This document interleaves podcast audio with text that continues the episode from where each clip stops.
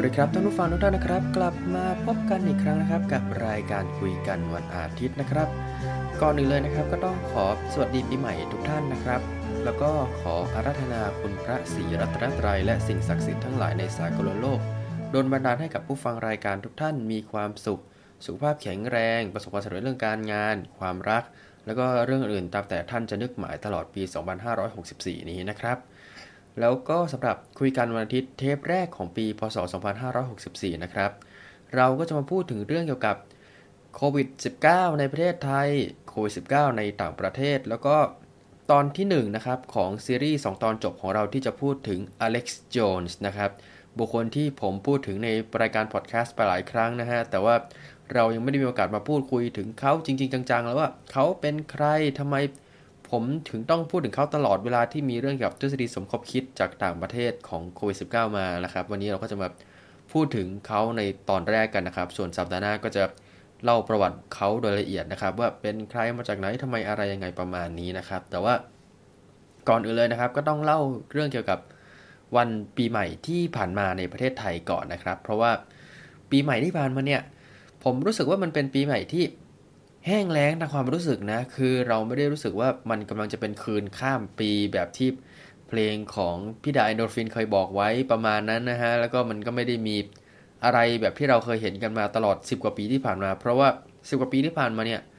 มันจะเป็นยุคที่สถานีโทรทัศน์ ทุกช่องจะถ่ายทอดงานเขาดาวจากจังหวัดต่างๆ ทั่วประเทศ แล้วก็บรรยากาศมันก็จะคล้ายๆ กันหมด คือเหมือนถ้าเกิดคุณโตทันยุค ประมาณ 80s 90s บ้านเราครับ ก็จะลงประมาณเหมือนคุณนั่งดูโลก ดนตรีเจ็ดสีคอนเสิร์ตคอนเสิร์ตลืมโลกอะไรประมาณนั้นนะฮะก็คือร้องรำทำเพลงกันไปเรื่อยจนกว่าจะปีใหม่ประมาณนั้นนะครับ ซึ่งปีก่อนผมก็บ่นเรื่องพวกนี้ไปเหมือนกันนะแต่พอเพลงนี้ไม่มีอะไรพวกนี้ผมผมก็รู้สึกว่าเหมือนมันขาดอะไรไปอย่างหนึ่งครับคุณผู้ฟังสำหรับการเริ่มต้นปีใหม่เพราะว่าปกติมันก็จะมีแต่แบบดนตรีคอนเสิร์ตโชว์แล้วก็พอก่อน5ทีปีใหม่ปุ๊บก็จะมี ท่านประธานนะครับเป็นสปอนเซอร์บ้างเป็นคนที่เกี่ยวข้องกับจังหวัดนั้นๆบ้างออกมาพูดสวัสดีปีใหม่พูดเสร็จก็ห้าสี่สามสองหนึ่งเฮ้แล้วก็เปิดเพลงพรปีใหม่นะครับ อันนี้ก็คือธรรมเนียมที่เราเห็นกันในทีวีเกือบ10กว่า10กว่าปีแล้วฮะแต่ว่าที่ผมชอบที่สุดก็คือของไทย PBS มันมีปีหนึ่งนะครับ ไปจัดที่อยุธยาแล้วก็เล่นดนตรีคลาสสิกอะไรไปเรื่อยประมาณนั้น แล้วก็พอ 3 2 1 สวัสดีใหม่ปุ๊บก็มีการลอยโคมขึ้นไป ถือว่าเป็นภาพที่สวยมากนะครับ แต่ว่าโคมจะไปหล่นที่บ้านใครหรือเปล่าอันนี้เราก็ไม่แน่ใจเหมือนกันนะครับสำหรับตอนนั้น แต่ว่าสำหรับปีนี้เนี่ยเท่าที่ผมไล่ดูหลายช่องก็ออกอากาศตามปกติคือเหมือนไม่รู้ครับว่าวันนี้เป็นวันปีใหม่หลายช่องก็ออกอากาศโน่นนี่นั่นไปตามปกติ ไม่มีรายการพิเศษไม่มี อะไรก็ฉายอะไรก็ฉายไปอย่างนั้นนะครับ แต่ว่ามันจะมีบางช่องที่ฉายสวดมนต์ฉายงานร้องรำทำเพลงที่จัดขึ้นในห้องส่งสปอนเซอร์โดยมือถือค่ายรังนกนะครับ จริง ๆ มันเป็นรูปรอยยิ้มแหละแต่ผมเห็นอะไรผมอยากกินรังนกทุกทีนะฮะไอ้รังนกค่ายเขียวอันนั้นนะครับ แล้วก็บางช่องก็จะถ่ายทอดงานยิงพลุ ซึ่งปีนี้ก็จะมีงานยิงพลุสองที่ก็คือที่ไอคอนสยามที่เอเชียทีแล้วก็คุ้นๆว่าเหมือนจะมีอีกที่ที่ผมจำไม่ได้นะครับ ก็คือจะมีการการโคนออกไปจากตรงนั้นและ แล้วก็มีการจุดพลุถ่ายทอดอะไรตรงนั้นแทนทางทีวีนะครับ แล้วก็ สิ่งที่ผมจดจำเกี่ยวกับคืนนั้นดีที่สุดก็คือช่องไทยรัฐทีวีครับ เพราะว่าอารมณ์มาประมาณว่าอีก 2 นาทีจะปีใหม่แล้ว แต่มันไม่มีบรรยากาศอะไรเลยมีแต่ให้ดูภาพไอคอนสยามโน่นนี่นั่นอะไรต่างๆแต่จนกระทั่ง 15 วินาทีสุดท้ายอะครับ พิธีกรภาคสนามตรงนั้นก็คงจะตื่นเต้นนะครับ เหมือนแบบได้รับคำสั่งจาก control room นะครับ คือต้องเล่าก่อนว่าเวลาทำรายการทีวีเนี่ย พิธีกรจะต้องใส่หูฟังอันเล็กๆเอาไว้ เพื่อฟังคำสั่งจากผู้กำกับรายการว่า โอเค ตอนนี้สัญญาณยังไม่พร้อมนะพูดถ่วงเวลาไปก่อนนะ โอเค ตอนนี้เดี๋ยวอีก 10 วินาทีจะขึ้นภาพไปก่อนแล้วนะ อะไรประมาณนี้ให้นั่นนี่นั่นไปเรื่อยๆ ซึ่งเท่าที่ผมสังเกตเนี่ย เหมือนว่าพิธีกรภาคสนามน่าจะได้รับ คำสั่งจากพุ่มกับรายการนะครับ ว่าน้องแบบเออให้รีบนับถอยหลังปีใหม่นะอะไรประมาณนี้ จึงเราจึงได้เห็นภาพของพิธีกรภาคสนามที่ค่อนข้างจะตื่นเต้นแล้วก็เหมือนแบบเออคุณผู้ชมคะอีกสิบนาทีจะปีใหม่แล้วค่ะอะไรประมาณนี้ครับซึ่งเราสึกว่ามันดูลนดูไม่ smooth เหมือนปีก่อนนะครับ อันนี้ก็เป็นข้อสังเกตของผมเองนะครับสำหรับการเริ่มต้นปีใหม่ทางโทรทัศน์ในปีนี้นะฮะแล้วก็ อย่างที่บอกไปครับว่าอีเวนต์ กิจกรรมต่างๆ ถูกยกเลิก เพราะโควิด -19 ทำให้การเข้าดาวตามร้านอาหารปีใหม่ ตามสถานบันเทิง ตามห้างตามลานอะไรต่างๆ นั้นถูกยกเลิกไปพอสมควรนะครับ ซึ่งอีกมุมหนึ่งเนี่ยก็คือมันก็เป็นเพราะว่าหลายคนก็เริ่มอยู่บ้านกันมากขึ้นเพราะกลัวโควิด แต่ว่าบางคนก็ออกไปเที่ยวต่างจังหวัดไปเชียงใหม่ไปโน่นไปนี่นั่นอยู่นะครับ แต่ว่า ถ้าที่ผมสังเกตเมื่อคืนเนี่ยซึ่งก็คือวันที่ 2 มกราคม ผมก็สังเกตว่าถนนมิตรภาพขาเข้ามาที่ขาเข้ามาที่กรุงเทพอะครับ รถก็เริ่มติดมากขึ้นเรื่อย ๆ เพราะว่ามีหลายคนที่เดินทางกลับบ้าน มีหลายคนที่เดินทางท่องเที่ยวกำลังกลับกรุงเทพนั่นเองนะครับ ก็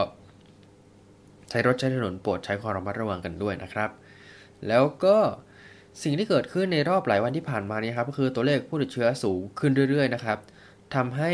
นโยบายนะครับเกี่ยวกับการจัดการโควิด -19 นั้นเปลี่ยนไปนะครับ นั่นก็คือ ร้านอาหาร ร้านนวด แล้วก็ร้านอื่นด่งที่ผมจะได้เล่าต่อไปนะครับ ก็ถูกสั่งปิด พนักงานที่ร้านได้รับผลกระทบนะครับ ซึ่งเมื่อเช้าเนี่ยผมดูรายการช่อง3นะครับเขาก็ไปสัมภาษณ์พนักงานนะครับ เราก็ได้พบอินไซต์อีกรูปแบบหนึ่งว่า หลังจากเนี้ยก็จะต้องตกงานอาจจะต้อง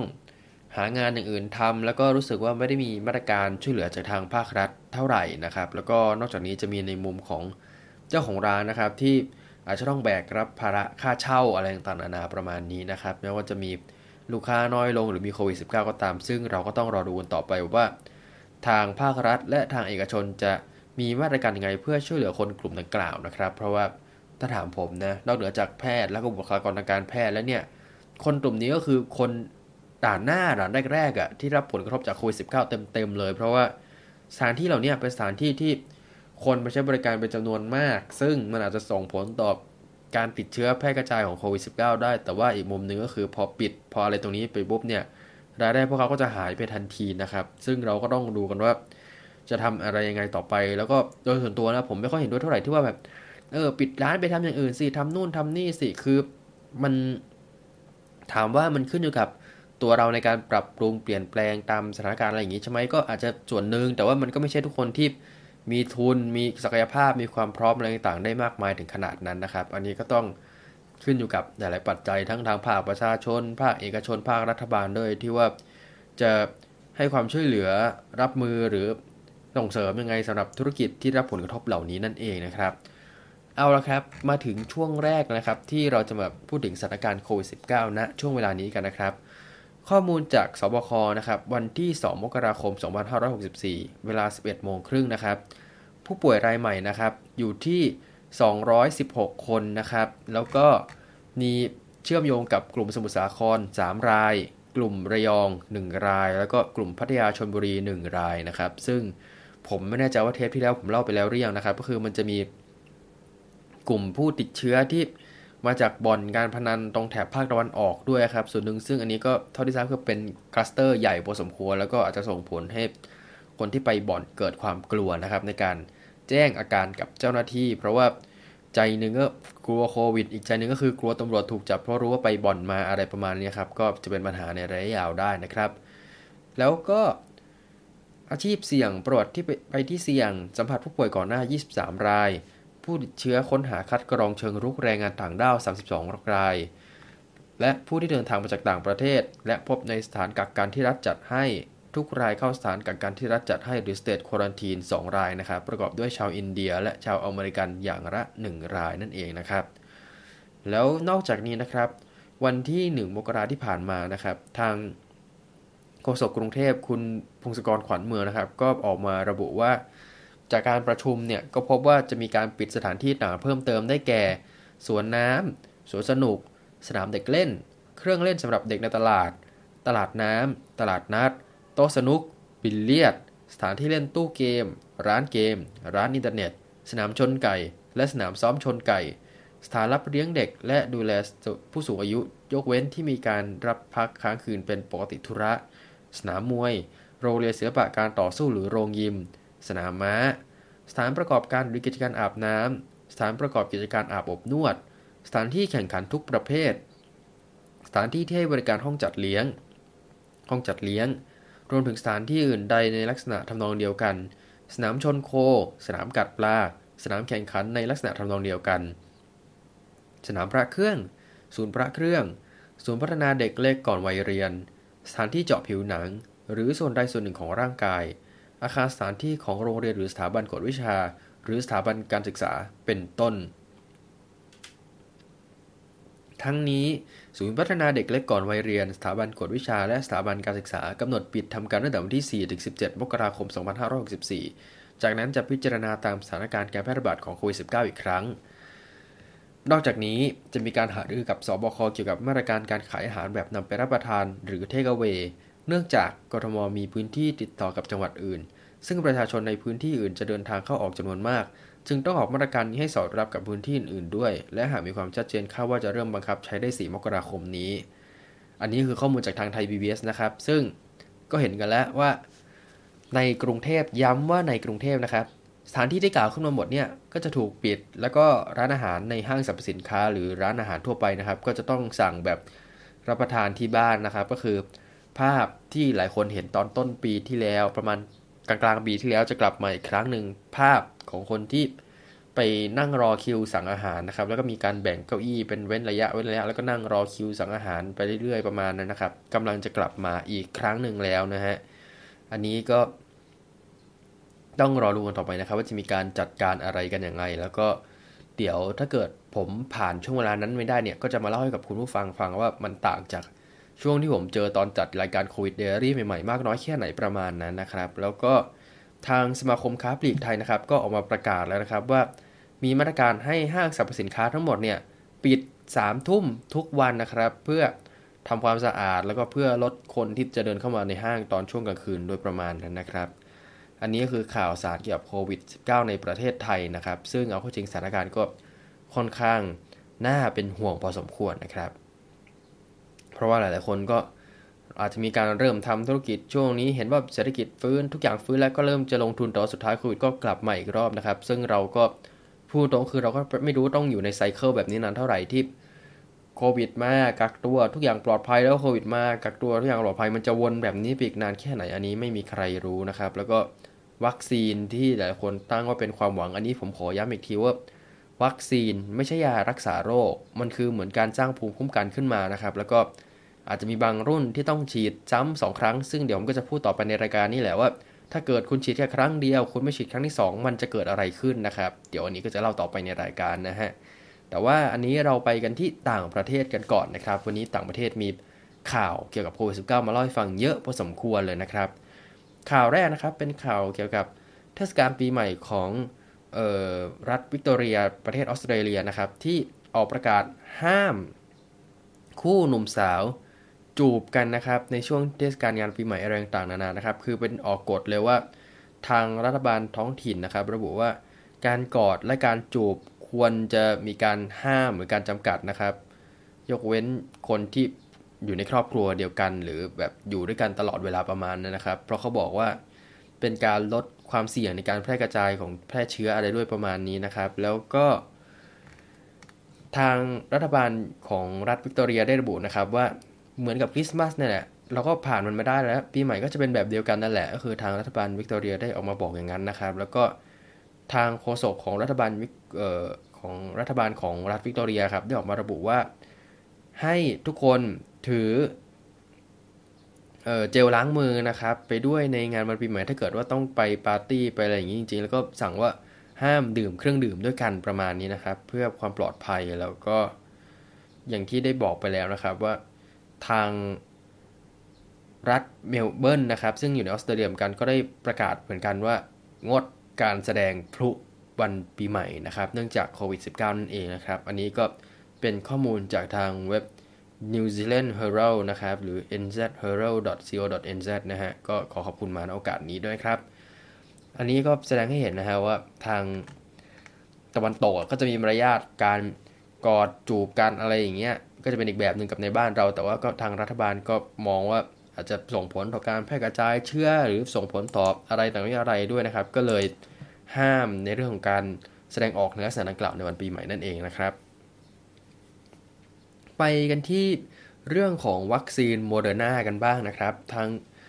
สัปดาห์ที่แล้วผมไม่แน่ใจว่าผมเล่าให้ฟังไปหรือยังที่จะมีโรงพยาบาลเอกชนในบ้านเราอะครับเอาวัคซีนเข้ามาซึ่งถ้าจำไม่ผิดย้ำอีกทีนะครับว่าถ้าจำไม่ผิดก็จะเป็นวัคซีนของทางโมเดอร์นาแต่ว่าทางอย. ก็มาเบรกว่าห้ามว่าแบบเออห้ามนำเข้ามาโดยพลการยังไม่ได้ตรวจนะฝ่าฝืนมีโทษงั้นงี้งั้นงี้ล่าสุดครับทางอย. ได้ออกมาประกาศแล้วว่าเออเหมือนจะอะลุ่มอล่วยเรื่องพวกนี้มากขึ้นนั่นเองนะครับ แต่ว่ามีข่าวล่าสุดนะครับจากทาง ต่างชาตินะครับ ก็ได้ระบุออกมานะครับ ว่าคือทางเว็บไซต์ Insider ครับได้ทำสกู๊ปออกมาเกี่ยวกับวัคซีนโมเดอร์นานะครับเขาระบุว่าวัคซีนโมเดอร์นาอาจส่งผลให้ท่านที่ฉีดฟิลเลอร์บนใบหน้านะครับ เกิดการยุบตัวลงได้นะครับ อันนี้ก็เป็นสิ่งที่ท่านสุภาพสตรี หรือว่าสุภาพบุรุษที่รักความสวยความงามนะครับ อาจจะรู้สึกตกใจนะครับ แต่ว่าทาง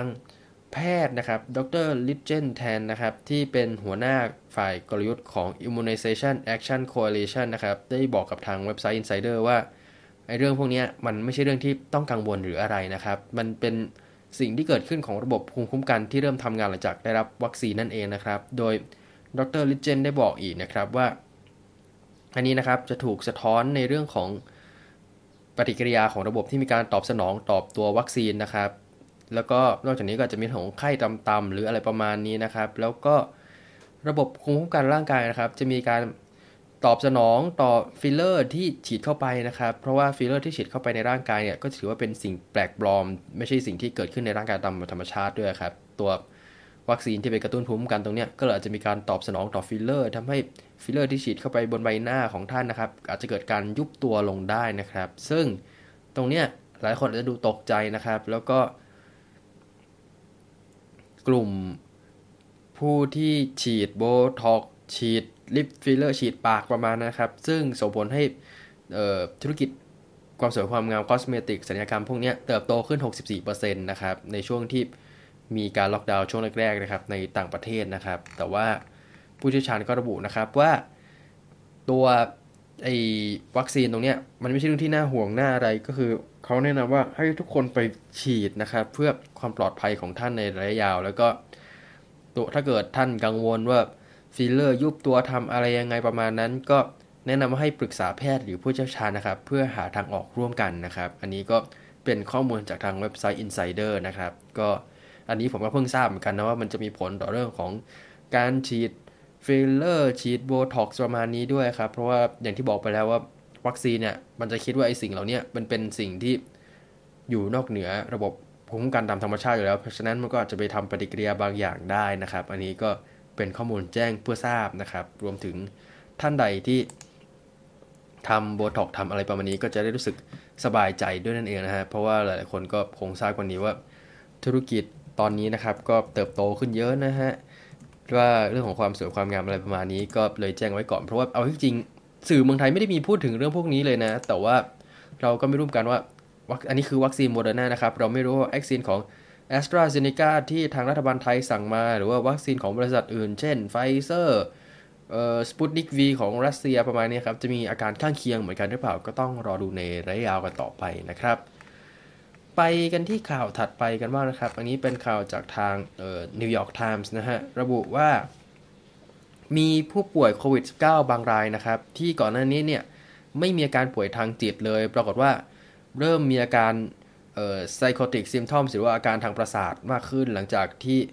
ได้รับเชื้อโควิดมาแล้วเป็นระยะประมาณเอ่อหลายสัปดาห์หรือหลายเดือนประมาณนั้นนะครับ โดยทาง New York Times ได้รายงานว่า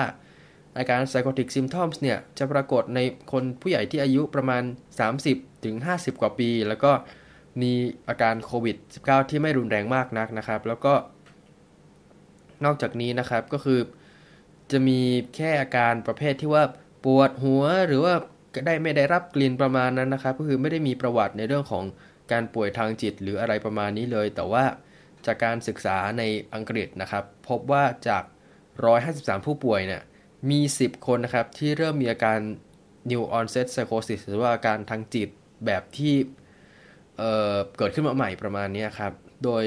เขาโดยแพทย์ ชาวแพทย์ที่นิวยอร์กนะครับ คือคุณฮิแซมกูลี่นะครับ ได้พบว่า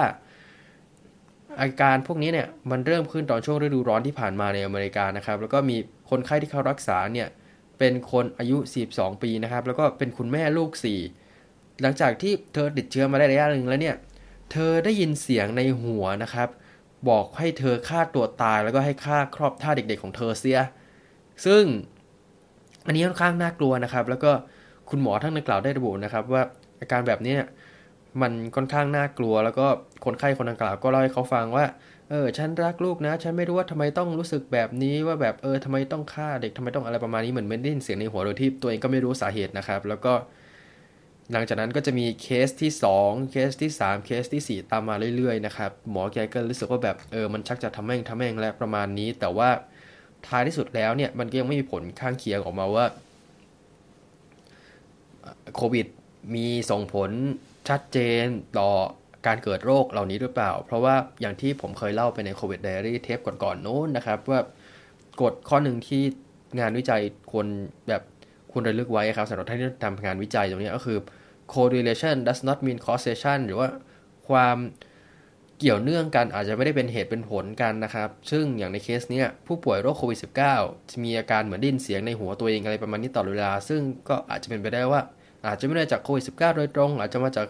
การกักตัวขาดสิ่งแวดล้อมขาดสังคม หรือปัจจัยอื่นๆ นอกเหนือจากนี้ ซึ่งเราก็ต้องรอดูกันต่อไปนะครับว่าจะมีใครทำงานวิจัยในลักษณะนี้ออกมาหรือเปล่านะฮะ เพราะว่าเอาข้อจริงในประเทศไทยเราไม่ดินข่าวประมาณนี้เลยนะฮะ ก็อาจจะเป็นไปได้ว่า มันเกี่ยวข้องกับสังคมแบบตะวันตกที่อาจจะไม่ได้เก็บอาจจะเก็บตัวกว่าไม่ได้พูดคุยจ้าจ๋ากันเหมือนคนไทยหรืออะไรประมาณนี้ หรือมีปัจจัยอื่น ๆ หรือเปล่าที่เรายังไม่ได้ทราบนะครับ แล้วก็สำหรับเคสเมื่อสักครู่นี้ของคุณแม่นะครับ ที่คุณหมอเล่าให้ฟังว่าเอออยากมีได้ยินเสียงในตัวในหัวตัวเองว่าให้ฆ่าตัวตายกับฆ่าลูกประมาณนี้นะครับ แต่คุณหมอคนนักกล่าวเขาเล่าว่า หลังจากที่ ได้รับยาให้การรักษาอะไรไปแล้วเนี่ยทุกอย่างก็เป็นปกติหลังจากที่เกิดเหตุการณ์เก่าภายใน 4 สัปดาห์นะครับ อันนี้ก็เป็นข้อมูลจากทาง New York Times แล้วก็เว็บไซต์ Baker Hospital Baker's Hospital Review com นะครับ ก็เป็นผลกระทบจากโควิด -19 ที่เพิ่มขึ้นมาอีกข้อหนึ่งแล้วนะครับ นอกเหนือจากเรื่องการกักตัวที่เราเคยเล่าไปแล้วว่าการกักตัวส่งผลต่อสุขภาพจิตและความสุขที่ลดลงนะครับในสังคมตะวันตกนะครับ ซึ่งเราก็คิดว่า ในเอเชียคงส่งผลกันแหละเพราะว่าคุณไม่ได้ออกไปเจอคนไปเจอผู้คนอะไรต่างๆนานาประมาณนั้น เราก็เลยคิดเล่นว่าเราอยากทำเป็นอารมณ์ประมาณเหมือน ในหนังฝรั่งครับไม่แน่ใจว่าคุณนึกออกหรือเปล่าที่มีคนมานั่งล้อมวงกันแล้วก็พูดคุยเล่าปัญหาให้กำลังใจกันและกันประมาณนั้น เราก็เลยอยากนำไอเดียนั้นเนี่ยมาทำบนโลกออนไลน์แทน ซึ่งเราก็ไม่รู้ว่า จะมีคนที่ให้ความสนใจหรือ อยากพูดอยากคุยอะไรมานี้กับเราหรือเปล่าประมาณนั้น ถ้าเกิดใครสนใจยังไงก็ติดต่อมาที่ผมได้นะครับ ข่าวต่อไปนะครับเป็นข่าวจากสถานีโทรทัศน์ท้องถิ่นนะครับ จากรัฐซานีเมืองซานดิเอโกนะครับหรือช่อง KGTV เขาออกมาระบุนะครับว่า การฉีดวัคซีนนะครับของบริษัทไฟเซอร์ ซึ่งตอนนี้ก็เริ่มฉีดไปแล้วที่อเมริกาเนี่ยมีปัญหาที่รอความท้าทายอยู่เบื้องหน้านะครับ ก็คือคนที่ฉีดวัคซีนโดสแรกไปแล้วเนี่ยจะต้องฉีดวัคซีนโดสที่ 2 ด้วยนะครับ โดยวัคซีนของทางไฟเซอร์แล้วก็โมเดอร์นานะครับจะต้องมีการฉีด 2 ครั้ง โดยจะมีการเว้นระยะหลายสัปดาห์ระหว่างตรงนั้นนะครับ แล้วก็คนที่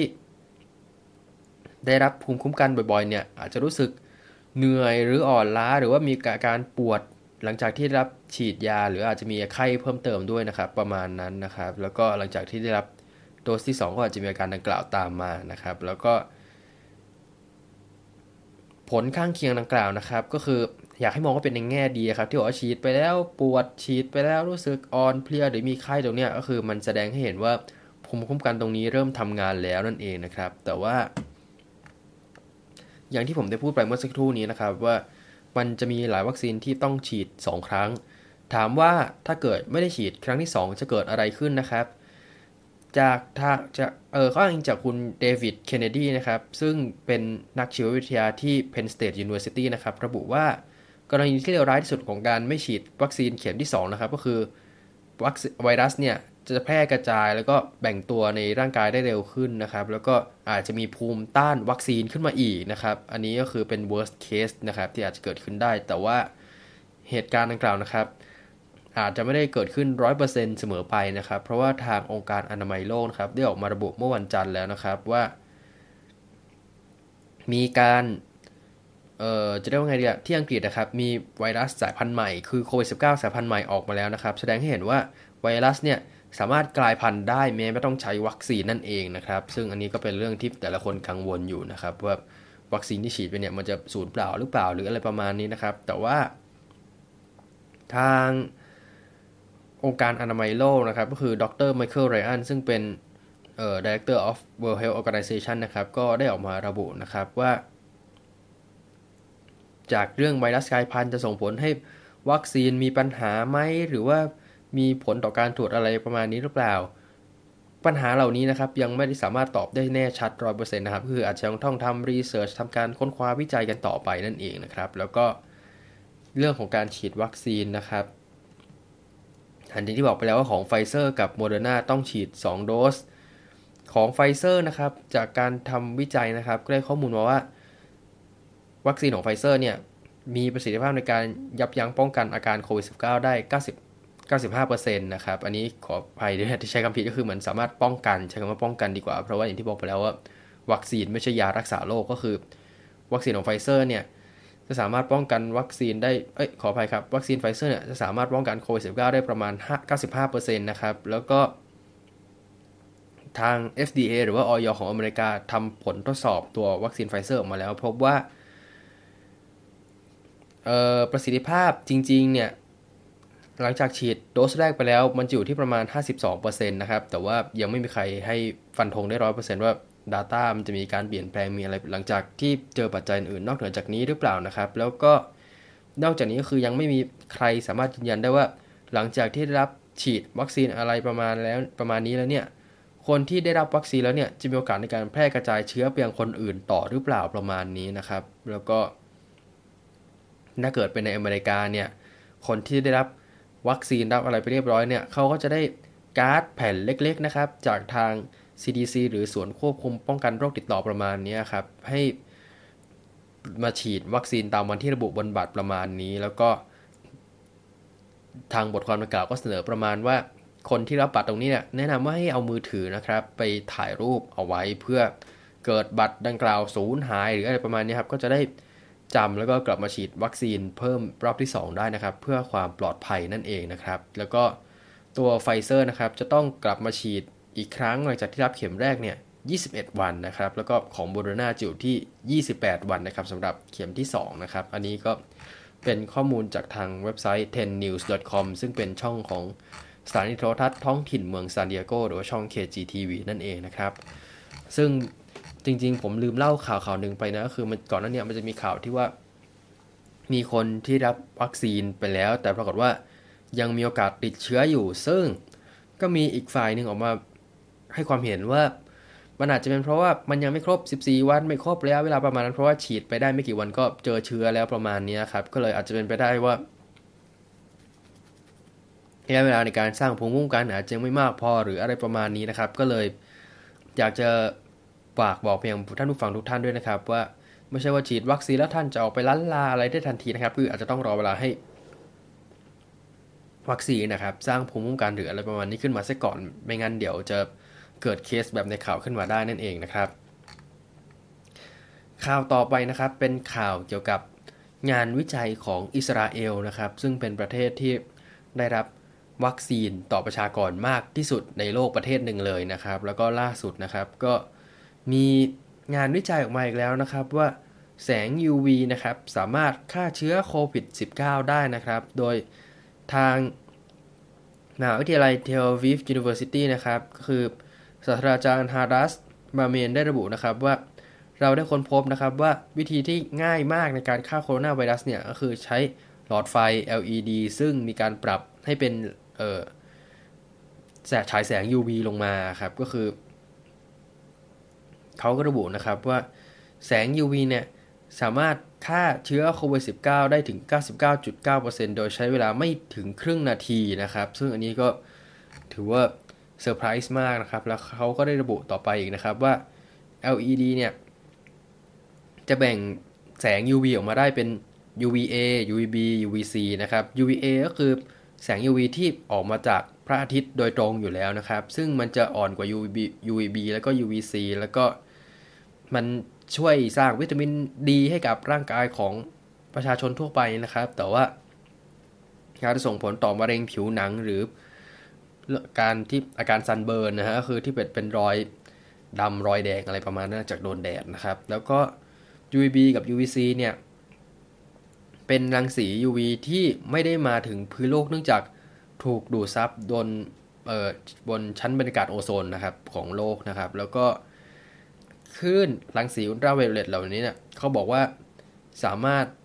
ใช้กับตัว หลอดไฟ LED ตรงนี้ได้ แล้วก็คือก็คือใช้หลอดไฟ LED ในการฉายแสงรังสี UV ทั้ง 3 ชนิดออกมาดังกล่าวได้นะครับ ซึ่ง พอมาถึงตรงนี้เนี่ยแต่ละคนก็จะตั้งข้อสังเกตแล้วว่าเอ้ยนี่ไง เหมือนที่ทัมพูดเลยทัมเคยพูดเรื่องฉายรังสีฉายอะไรประมาณนี้ใช่ไหมเราลองย้อนกลับไปดูสิ่งที่ทัมพูดกันก่อนนะครับ ว่ามันตรงกับที่ทางมหาวิทยาลัยเทลวิฟกล่าวไว้เมื่อสักครู่นี้หรือเปล่าทัมเคยบอกไว้เมื่อประมาณกลางปีที่แล้วนะครับว่า ผมว่าถ้าเกิดเราเอาการเอาแสงเนี่ยไปฉายในร่างกายคือ inside the body เขาใช้คำนี้นะครับว่า ถ้าเกิดเนี่ยเราเอาแสงไปฉายในร่างกาย ซึ่งคุณสามารถทำผ่านผิวหนัง หรือว่าวิธีอื่นก็ได้เนี่ย ผมคิดว่าถ้าเกิดทำการทดสอบทำอย่างนี้เนี่ยเดี๋ยวเรามาดูกันดีกว่าว่าคอนเซปต์ตรงเนี้ยการฉายแสงฆ่าเชื้อภายในหนึ่งนาทีได้เนี่ย มันจะทรงพลังหรือเปล่าอะไรประมาณนี้นะครับ ก็คือเป็นสิ่งที่ทำได้กล่าวเอาไว้เมื่อกลางปีที่แล้ว ซึ่งสิ่งที่เกิดขึ้นคือ ทางมหาวิทยาลัยเทลวิฟที่ทำการทดสอบเมื่อกี้เนี่ยเขาเป็นการฉายแสงเพื่อฆ่าเชื้อโคโรนาไวรัส บนพื้นผิวบนวัตถุอะไรประมาณนี้ แต่ว่าสำหรับเคสอันนี้นะครับที่ทำได้พูดออกมาเนี่ยก็คือให้เอาแสงไปฉายในร่างกายหรือทะลุผิวหนังหรืออะไรก็ตามเนี่ยมันจะท้อนออกมาว่า ถึงแม้เชื้อเนี่ยจะถูกฆ่าหรืออะไรมานี้ได้ด้วยแสงอาทิตย์ก็ตาม แต่ว่าเราไม่รู้ว่าต้องใช้เวลานานเท่าไหร่สำหรับการที่ เราต้องไปยืนตากแดด แล้วก็ให้แดดเนี่ยมันฆ่าเชื้อในร่างกายอะไรประมาณนี้ได้ แล้วก็อย่างที่บอกไปนะครับว่าไอ้ที่มันได้ผลเมื่อสักครู่นี้เนี่ยที่มหาวิทยาลัยทางมหาวิทยาลัยเทลวิฟทำเนี่ยก็คือ เป็นการฆ่าเชื้อบนวัตถุหรือบนพื้นผิว แล้วก็ไม่สามารถฆ่าเชื้อในร่างกายได้นะครับ แล้วก็ทาง BBC ได้ระบุอีกนะครับ ว่าหลังจากที่เชื้อไวรัสเข้าไปสู่ในร่างกายเราแล้วเนี่ยไม่ว่าจะฉีดยาง UV ฉีดอะไรเท่าไหร่บนผิวหนังก็มัน ฆ่าเชื้อมันก็ไม่ตายอะครับก็คือคุณสมมติคุณติดเชื้อโควิดสิแล้วคุณไปฉายแสงฉายนู่นฉายนี่อะไรบนร่างกาย มันก็เชื้อมันก็จะอยู่ตรงนั้นเหมือนเดิมประมาณนั้นนะครับ มันก็จะไม่ได้ส่งผลอะไรแบบที่ทำได้พูดเอาไว้เลย อันนี้ก็เป็นข้อมูลโต้แย้งจากทาง BBC นะครับ ที่เอามาบอกเล่าให้กับทุกท่านได้ทราบกันนะครับ เอาละครับ คุณผู้ฟังมาถึงช่วงเวลาที่หลาย ๆ ท่านรอคอยกันแล้วนะครับ ก็คือการที่ผมจะพูดถึงเรื่องเกี่ยวกับ คุณอเล็กซ์โจนส์นะฮะ ซึ่งถ้าเกิดท่านที่ได้ฟังรายการผมตั้งแต่ยุคที่ยังจัดโควิดเดรี่นะครับ หรือว่ารายการคุยกันวันอาทิตย์เทปก่อนนะครับ ผมก็จะมีพูดถึงนักทฤษฎีสมคบคิดหรือ conspiracy theorist ท่านหนึ่งนะครับ ที่อื้อฉาวมากในสหรัฐอเมริกานะครับ แล้วก็จะเรียกว่าไงดีอะคือก่อนหน้านี้เคยมีข่าวเฉามาหลายรอบ เช่น กล่าวออกมากล่าวว่า เหตุกราดยิงในโรงเรียนเป็นการจัดฉากส่งผลให้ผู้ฟังของแกโทรไปรังควานผู้ปกครองของเด็กที่เสียชีวิตทำนองว่าแบบอุ้ยลูกคุณไม่ตายจริงหรอกตนรัฐบาล จ้างมาละสิอะไรประมาณนี้จนกระทั่งครอบครัวทนไม่ไหวก็ฟ้องแกนะครับประมาณนั้นแล้วก็ก่อนหน้านี้ก็จะมีออกมาบอกเรื่อยๆว่าฟลูออไรด์ในน้ำประปาเป็นอันตรายมีเรื่องที่ว่าเหตุระเบิดโน่นนี้นั่นเป็นการจัดฉากอะไรต่างๆนานาตามสไตล์แกครับคือมีทฤษฎีสมคบคิดออกมาได้ตลอด โดย รายการของเรานะครับจะพูดถึงแก 2 เทปด้วยกันเทปแรกนะครับ ผมก็จะพูดถึงทฤษฎีของแกที่มีต่อโควิด -19 นะครับแล้วก็คำโต้แย้งในเชิงวิทยาศาสตร์นะครับ ว่าเป็นอะไรยังไง แล้วก็สัปดาห์หน้าผมก็จะมาชำแหละประวัติแกแล้วว่า ก่อนหน้านี้แกเป็นใครทำไมแกถึงมีชื่อเสียงขึ้นมา แล้วก็โมเดลในการทำธุรกิจของแกถือว่าน่าสนใจมากนะฮะเพราะว่าแกเป็นคนที่รวยด้วยการขายวิตามินในรายการของแก ซึ่งมันก็จะมาตอบโจทย์กับตรงโควิด -19 ตรงนี้แหละว่า ทำไมแกถึงพยายามบิวหรือกันว่าโควิด -19 ไม่เป็นอันตรายมันอย่างงั้นมันอย่างนี้ประมาณนี้ ซึ่งมันก็จะลิงก์กับวิตามินของแกด้วย ซึ่งเดี๋ยวเราก็จะมาพูดตรงนี้ละเอียดกันอีกทีสัปดาห์หน้านะครับ แต่ว่าสัปดาห์นี้เนี่ยผมก็จะพูดถึงเรื่องเกี่ยวกับทฤษฎีของแกเกี่ยวกับโควิด -19 กันก่อนนะครับ โดยสิ่งข้อมูลที่ผมดึงมาเนี่ยจะอิงมาจากวิดีโอของแกในเว็บ band.video คือต้องเล่าก่อนว่าก่อนในเนี่ยคุณอเล็กซ์โจนแกททำเว็บไซต์ Infowars นะฮะ ร่ำรวย โน่นนี่นั่น มีคนเข้ามาโน่นนี่นั่นเรื่อย ๆ แล้วก็มี Facebook Twitter YouTube แต่ว่าตอนหลังทางแพลตฟอร์มทั้ง 3 แพลตฟอร์มครับ ก็สั่งลบเพจแกหมดเลย เพราะว่ามีการปล่อยข้อมูลที่เป็นอันตรายต่อประชาชนประมาณนั้นนะครับแกก็เลยทำเว็บไซต์วิดีโอของตัวเองขึ้นมาแล้ว ชื่อ band.video แล้วก็ข้อมูลที่ผมจะเอามาตรงนี้นะครับ เอามาจากวิดีโอที่ชื่อว่า Learn how COVID-19 controllers took over the world in 2020 นะครับ ก็คือ อย่าเชื่อว่าทฤษฎีโควิด -19 เนี่ย เป็นแผนในการควบคุมประชากรประมาณนั้นนะครับ ซึ่ง ตอนกอกดเริ่มวิดีโอปุ๊บ ก็จะมีโลโก้เว็บไซต์ Infowars ของแก แล้วก็จะมีเสียงผู้บรรยายว่า Infowars the most banned network in the world คือเหมือนภาคภูมิใจครับว่าแกโดนแบนทั่วโลกแล้วประมาณนั้นนะ แล้วก็ก็เข้าสู่เนื้อหาวิดีโอของแกนะครับ ซึ่งผมสรุปมาได้ว่า แกบอกว่าอันตรายของเรื่องโควิด -19 เป็นเรื่องหลอกลวง เรื่องของการล็อกดาวน์อะไรทั้งหมดเนี่ย มันจะนำไปสู่ภาวะ global depression หรือว่าปัญหาเรื่องของความเครียดจะสมความซึมเศร้าทั่วโลก แล้วก็หลังจากนั้นทางสื่อมวลชนกับทางรัฐบาลก็จะเริ่มปล่อยประโคมข่าวแล้วว่าแบบโควิด -19 มันอันตรายอย่างนั้นอย่างนี้ประมาณนี้นะครับ ซึ่งมันจะส่งผลต่อสุขภาพประชาสุขภาพจิตประชาชน เศรษฐกิจพังทลายระบบสาธารณูปโภคที่ ได้รับผลกระทบตรงนี้ด้วยนะครับ ซึ่งเขาใช้คำว่า technocracy takeover หรือว่าเป็น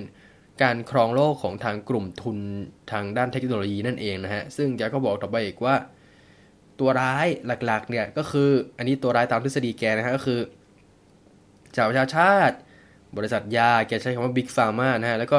กลุ่มบริษัททุนทางด้านเทคโนโลยีหรือว่า Big Tech นะครับ คือไอคนสามกลุ่มเนี้ยเป็นตัวร้ายสำหรับเหตุการณ์ดังกล่าว แล้วก็ตัวละครหลักๆ ก็คือ คลาวส์ ชวาบกับบิลเกตส์บิลเกตส์เราคงไม่ต้องแนะนำตัวกันมากแล้วนะครับ ก่อนหน้านี้ก็คืออยู่ Microsoft แหละ แต่ตอนหลังแกก็ทำมูลนิธิบิลเกตส์วิจัยเรื่องโรคติดต่อวัคซีนประมาณนั้นนะครับ แล้วก็คลาวส์ ชวาบคือทำงานอยู่ที่ World Economic Forum นะครับ หรือว่าองค์กรเกี่ยวกับเศรษฐกิจโลกประมาณนั้นนะฮะ แล้วก็อยากพูดต่อไปนะครับว่า Klaus Schwab ใช้อำนาจทาง UN บริษัทยา บริษัทเทคโนโลยี แล้วก็ กลุ่มทุนโลกาภิวัตน์หรือว่าที่แกว่าเป็น globalist นะฮะในการควบคุมให้รัฐบาลแต่ละประเทศเนี่ยดำเนินการทางด้านสุขภาพตามที่แกบอกเท่านั้นก็คือเหมือนใช้แบบกลุ่มทุนนำการเมืองประมาณนั้นนะฮะเขียนทฤษฎีแกว่าไว้แล้วก็แกก็บอกต่ออีกว่า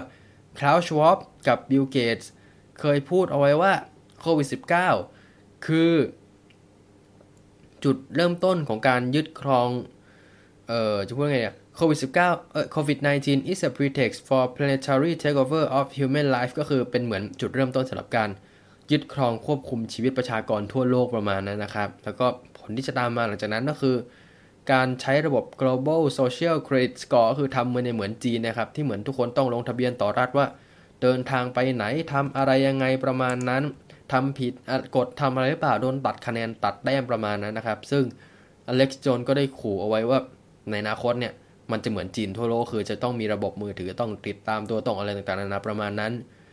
โดยแกบอกว่าเฟสหนึ่งก็คือระบบตรงนี้แหละ global social credit score แล้วก็จะมีเรื่องของการที่ติดตาม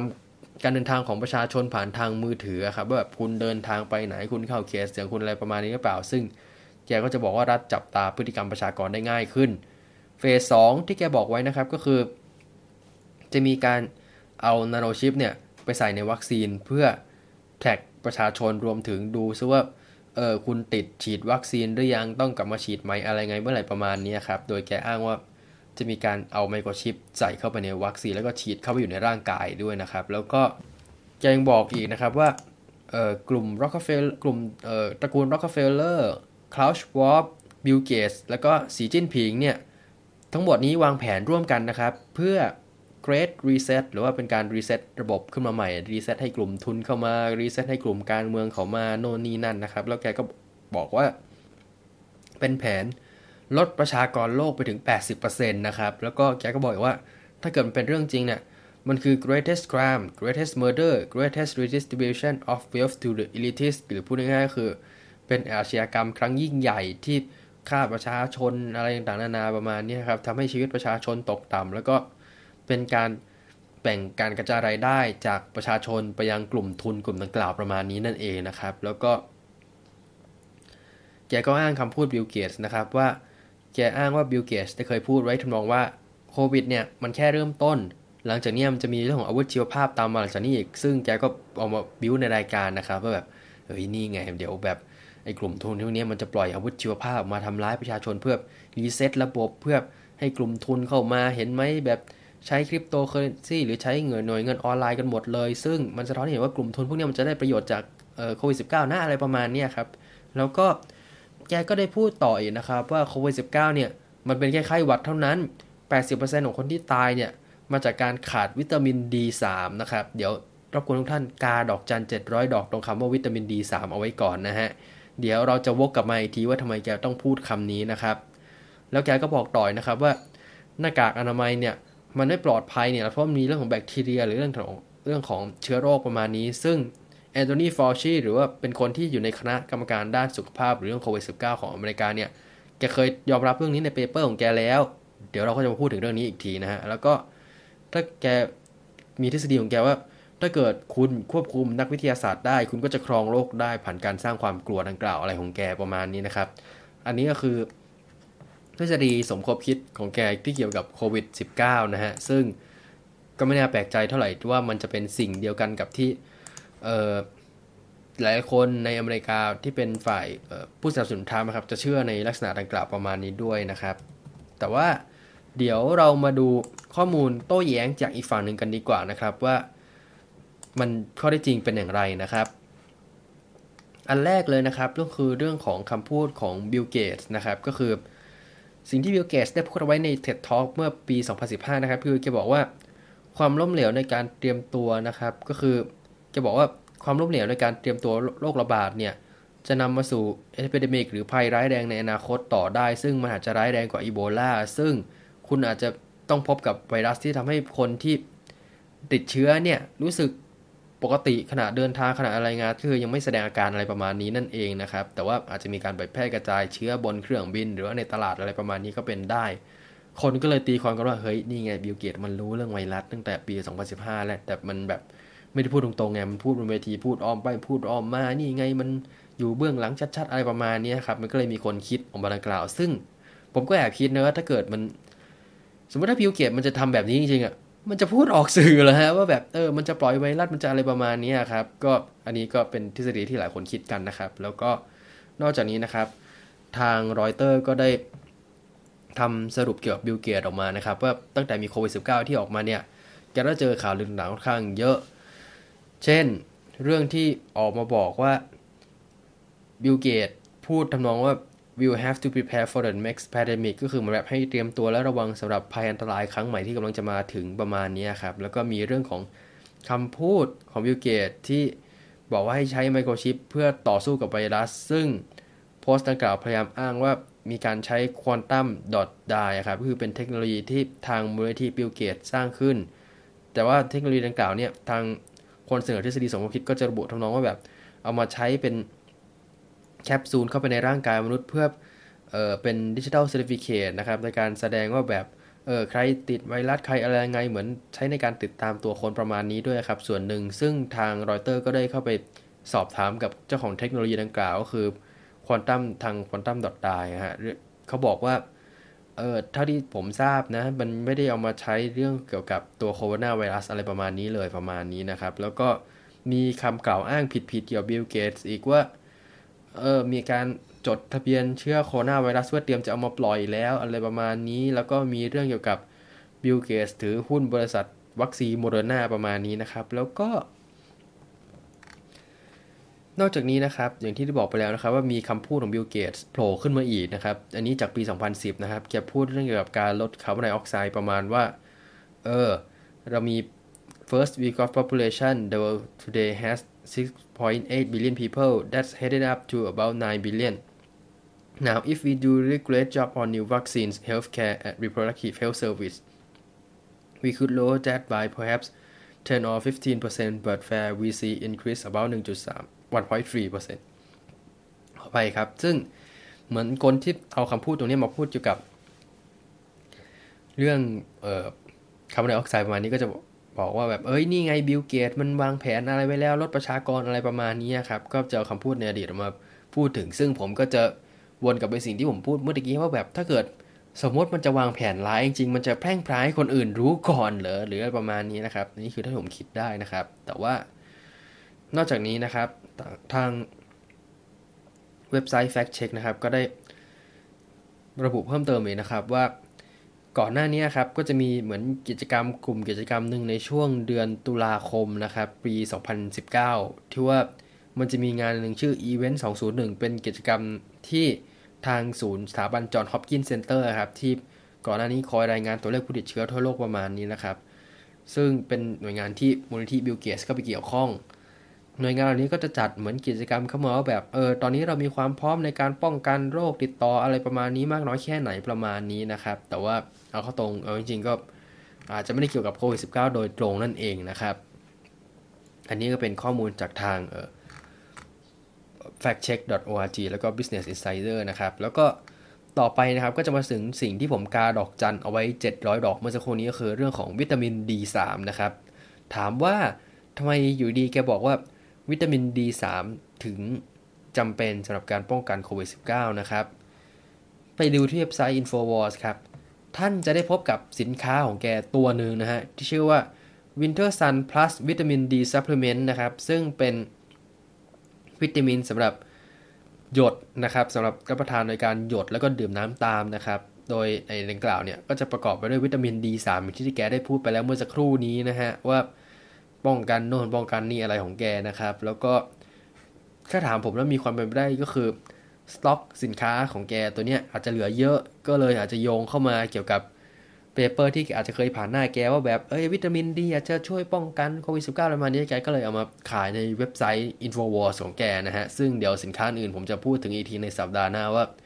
แกมีสินค้าอะไรโดดเด่นบ้างนะครับ แต่ว่าตัววิตามิน D3 อันนี้เนี่ย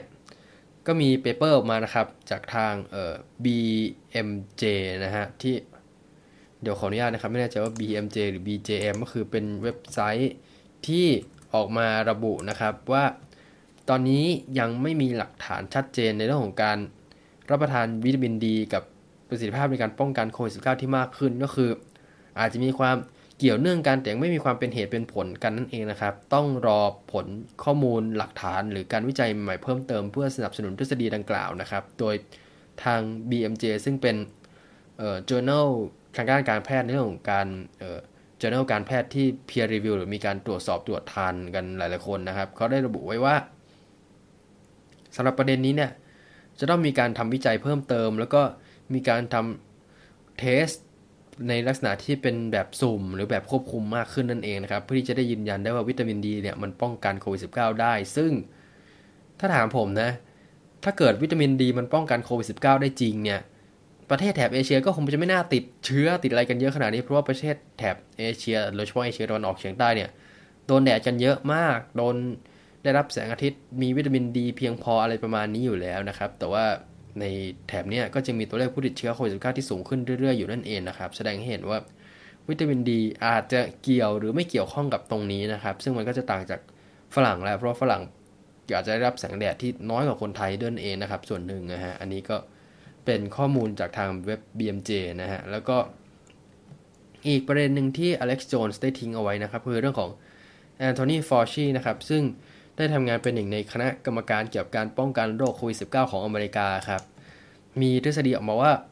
ปี 2008 แกทำเปเปอร์เกี่ยวกับไข้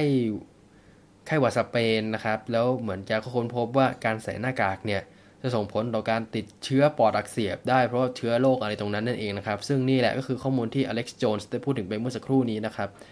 แต่ว่ามีการตรวจทานตรวจสอบงานวิจัยดังกล่าวนะครับพบว่างานวิจัยดังกล่าวนั้น ไม่ได้มีการพูดถึงเรื่องของการใส่หน้ากากเลยแม้แต่น้อยจะมีแค่เรื่องที่ว่าความรุนแรงของเชื้อมีมากน้อยแค่ไหน โดยเขาได้เอาเรื่องนี้ไปเทียบกับเรื่องไข้หวัด เอเชียนฟลูแพดมิกปี 1957 แล้วก็เรื่องของไข้หวัดฮ่องกงปี 1968 นะครับ ซึ่ง ไวรัสตัวไข้หวัดเอเชียกับไข้หวัดฮ่องกงตรงนี้ มันก็จะเกี่ยวข้องกับตัว Spanish flu คือเหมือนมีการกลายพันธุ์อะไรประมาณนี้มา แต่ว่า ผลเรื่องของอัตราผู้เสียชีวิตอัตราอะไรต่างๆอาจจะมีการเปลี่ยนแปลงไป เพราะว่ามีเทคโนโลยีในการรักษาเทคโนโลยีการแพทย์ที่ดีขึ้นนั่นเองนะครับ แต่ว่า ไม่ได้มีการพูดถึงหน้ากากในงานวิจัยดังกล่าวเลยนะฮะ อันนี้ก็เป็นข้อมูลจากทาง USA Today นะครับ ที่เอามาพูดถึง แต่ว่าถ้ามองอีกมุมหนึ่งก็คือ ผมก็ไม่แปลกใจเท่าไหร่ที่จะมีคนเชื่อทฤษฎีของ Alex Jones นะ เพราะว่าอย่างที่บอกไปแล้วว่าตั้งแต่ผมทำรายการตรงนี้เนี่ย ผมก็ได้เห็นแล้วว่ามันส่งผลต่อเศรษฐกิจ การเมือง การใช้ชีวิตอะไรหลายอย่างเลย ก็เลยไม่แปลกใจที่จะมีคนเชื่อว่า มันมีกลุ่มทุน มีอะไรหลายอย่างที่ได้ผลประโยชน์จากกิจกรรมดังกล่าว แล้วก็อาจจะอยู่เบื้องหลังก่อนการแพร่กระจายเชื้อโควิด -19 ซึ่งเอาเข้าจริงนะ อันนี้ถ้าพูดกันแบบตรงไปตรงมาที่สุดก็คือ มันอาจจะเป็นแบบนั้นจริงก็ได้เพียงแต่ว่าข้อมูลที่อเล็กซ์โจนส์นำมาเสนอนั้น อาจจะไม่มีความถูกต้องอะไรประมาณนี้นี่เอง หรือว่าในอีกมุมหนึ่งก็คือทั้งหมดนี้เป็นเรื่องที่เหลวไหลไร้สาระ เพราะว่ามันเป็นไวรัสที่เกิดขึ้นตามธรรมชาตินะครับ อันนี้ก็ สุดแท้แต่ท่านจะคิดนะครับเพราะมันก็ตีได้ 2 มุมว่า มันอาจจะมีกลุ่มทุนอยู่เบื้องหลังจริง แต่ข้อมูลที่อเล็กซ์โจนมาเสนอมันผิดเพี้ยน หรือว่ามันก็เป็นแค่เรื่องโรคระบาดตามธรรมชาติที่ถูกนำมาขยายผลเพื่อขายพวกวิตามินบำรุงร่างกายนั่นเองนะครับ ซึ่งสัปดาห์หน้านะครับ ผมก็จะมาพูดถึงอเล็กซ์โจนในแง่มุมที่ว่า สินค้าวันรับมือวันสิ้นโลกของแกมีอะไรบ้างนะครับ มีหลากหลายมาก มีเครื่องกรองน้ำมีชุดอาหารที่ คุณซื้อไปอยู่กินได้กับครอบครัวเป็นเดือนๆเป็นถังๆเหมือนในหนังฝรั่งนะฮะ มีวิตามินบำรุงร่างกายอะไรต่างๆนาแล้วก็จะพูดถึงโมเดลธุรกิจของแกที่น่าสนใจมาก คือแกจะสร้างดีมานผ่านรายการของแก ซึ่งก็อย่างที่บอกครับ ทฤษฎีสมคบคิด โน่นนี่นั่นจะมาทำร้ายร่างกายรัฐบาลจะขยายอำนาจอะไรประมาณนี้ แล้วมันก็จะลิงก์กับการขายสินค้าในเว็บของแกด้วยว่ามันเกี่ยวข้องกันยังไงนะครับ แล้วก็นอกจากนี้ก็จะมีพูดเรื่องเกี่ยวกับ ทฤษฎีสมคบคิดของแกที่ทำให้แกต้องขึ้นโรงขึ้นศาลที่บอกไปแล้วครับ เรื่องเหตุกราดยิงที่แกไปกล่าวหาว่าเป็นเอ่อ synthetic false event หรือว่าการจัดฉากขึ้นมานะครับ ทั้งหมดนี้ก็จะมาพบกันได้ภายในสัปดาห์หน้านะครับสำหรับตอนที่ 2 ของเรื่องเกี่ยวกับอเล็กโจนนั่นเองนะฮะทั้งหมดนี้นะครับก็คือเนื้อหาสาระของรายการคุยกันวันอาทิตย์ประจำสัปดาห์นี้นะครับ ก็จริงๆที่นำเรื่องโน้ตเรื่องนี้อเล็กโจนมาเล่าก็เพื่อที่จะเหมือนเบรกอารมณ์ประมาณนี้ด้วยครับ ส่วนหนึ่งไปฟังเรื่องเกี่ยวกับ ทฤษฎีสมมติคิดแปลกๆจากต่างประเทศประมาณนี้ครับเพราะอย่างที่บอกไปแล้วว่า จากที่เรานำเสนอข่าวในประเทศกับข่าวต่างประเทศไปแล้วเนี่ยแง่มุมที่คนไม่ค่อยจะได้พูดถึงกันเท่าไหร่เลย คือในเรื่องของการที่ทฤษฎีสมคิดเนี่ยมันเติบโตขึ้นมาก เพราะว่าการเกิดขึ้นของโควิดสิเนี่ยมันส่งผลต่อธุรกิจ ส่งผลต่อชีวิตส่งผลอะไรต่างๆหลายคนก็เริ่มที่จะหาเหยื่อสำหรับการที่จะไปเบลมหรือว่า รู้สึกว่ามันมีความไม่ชอบมาพากลหลายอย่างประมาณนี้แหละก็เลยไม่แปลกใจที่ว่ามันจะมีหลายคนที่ไม่เชื่อเรื่องคำสั่งล็อกดาวน์ไม่เชื่อเรื่องการใส่หน้ากาก เชื่อในแบบสิทธิของระดับมลรัฐเหนือรัฐบาลระดับประเทศประมาณนี้มากขึ้นนะครับ ในอังกฤษกับในอเมริกาประมาณนี้ อันนี้ก็คือเป็นอีกแง่มุมที่รายการเราเลือกที่จะมานำเสนอนั่นเองนะครับ กลับมาพบกันใหม่ได้กับรายการคุยกันวันอาทิตย์ในสัปดาห์ต่อไปนะครับ ขอให้ทุกท่านปลอดภัยและห่างไกลจากโรคร้ายนะครับ กลับมาพบกันใหม่ได้ในสัปดาห์หน้านะครับสำหรับวันนี้สวัสดีครับ